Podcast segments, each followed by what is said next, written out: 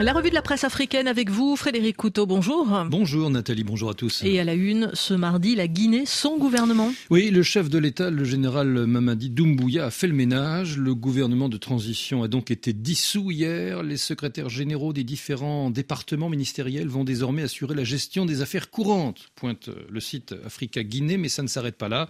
Les ministres sont sommés de restituer sans délai leurs véhicules de service et d'escorte et leurs comptes bancaires ont été gelés. Commentaire d'Africa Guinée, le CNRD resserre les taux autour des membres du gouvernement dissous. Il faut dire que ces limogeages interviennent dans un contexte plutôt délicat pour l'exécutif. En effet, précise le site Guinée 7, les difficultés s'enchaînent en Guinée.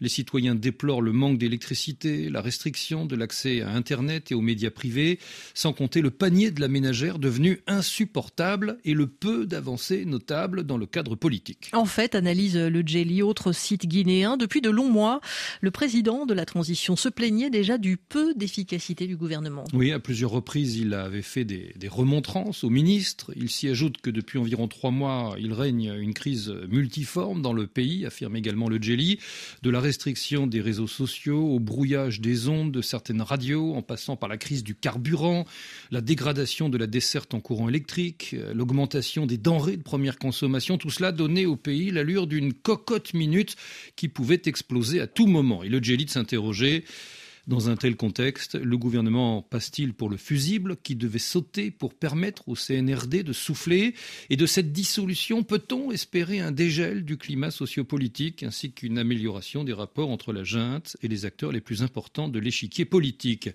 Pour Wakatsera, au Burkina Faso, la transition Guinée qui demeure floue, sans contour et sans contenu, cette transition fait naître désormais beaucoup de questionnements, ce qui n'est pas forcément bon signe pour euh, le nouveau général de l'armée guinéenne, Mamadi Doumbouya. À la une également, Frédéric, ce matin, l'étau qui se resserre autour de Goma, dans l'est de la République démocratique du Congo. Avec ce reportage à lire dans Le Monde Afrique, depuis que les insurgés ont repris les armes fin 2021, jamais les combats n'ont été aussi intenses dans les environs de Goma, où plusieurs centaines de milliers de déplacés ont trouvé refuge. C'est ce que constate l'envoyé spécial du journal.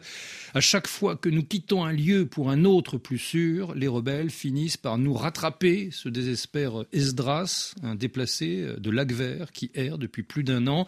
Nous n'avons plus d'endroit où aller, nous ne bougerons plus, quitte à mourir ici. Sur le plan diplomatique, euh, rien n'avance, constate encore le monde africain. L'implication de Kigali a été une nouvelle fois euh, pointée par les États-Unis samedi dans une déclaration du département d'État demandant au Rwanda de retirer ses soldats présents en RDC ainsi que ses missiles solaires. Hier lundi, des manifestants anti-Rwanda ont brûlé euh, dans les rues de Goma des drapeaux de pays occidentaux accusés de soutenir Kigali. À Kinshasa, la colère est aussi montée d'un cran, rapporte encore le Monde Afrique. Le 12 février, plusieurs euh, véhicules diplomatiques avaient été caillassés et des pneus calcinés devant le siège de la mission de l'ONU et les ambassades de France et des États-Unis. Jusqu'où iront les conséquences euh, de l'offensive du M23 dans l'est de la RDC s'interroge pour sa part Jeune Afrique, car le ton monte de part et d'autre. Félix Tshisekedi, euh, réélu pour un second mandat à la tête de la RDC en décembre dernier, a récemment mis en garde Kigali, affirmant qu'à la première escarmouche, il n'hésiterait pas à déclarer la guerre à son voisin. Et dimanche, c'était au tour du Rwanda de se montrer euh, menaçant.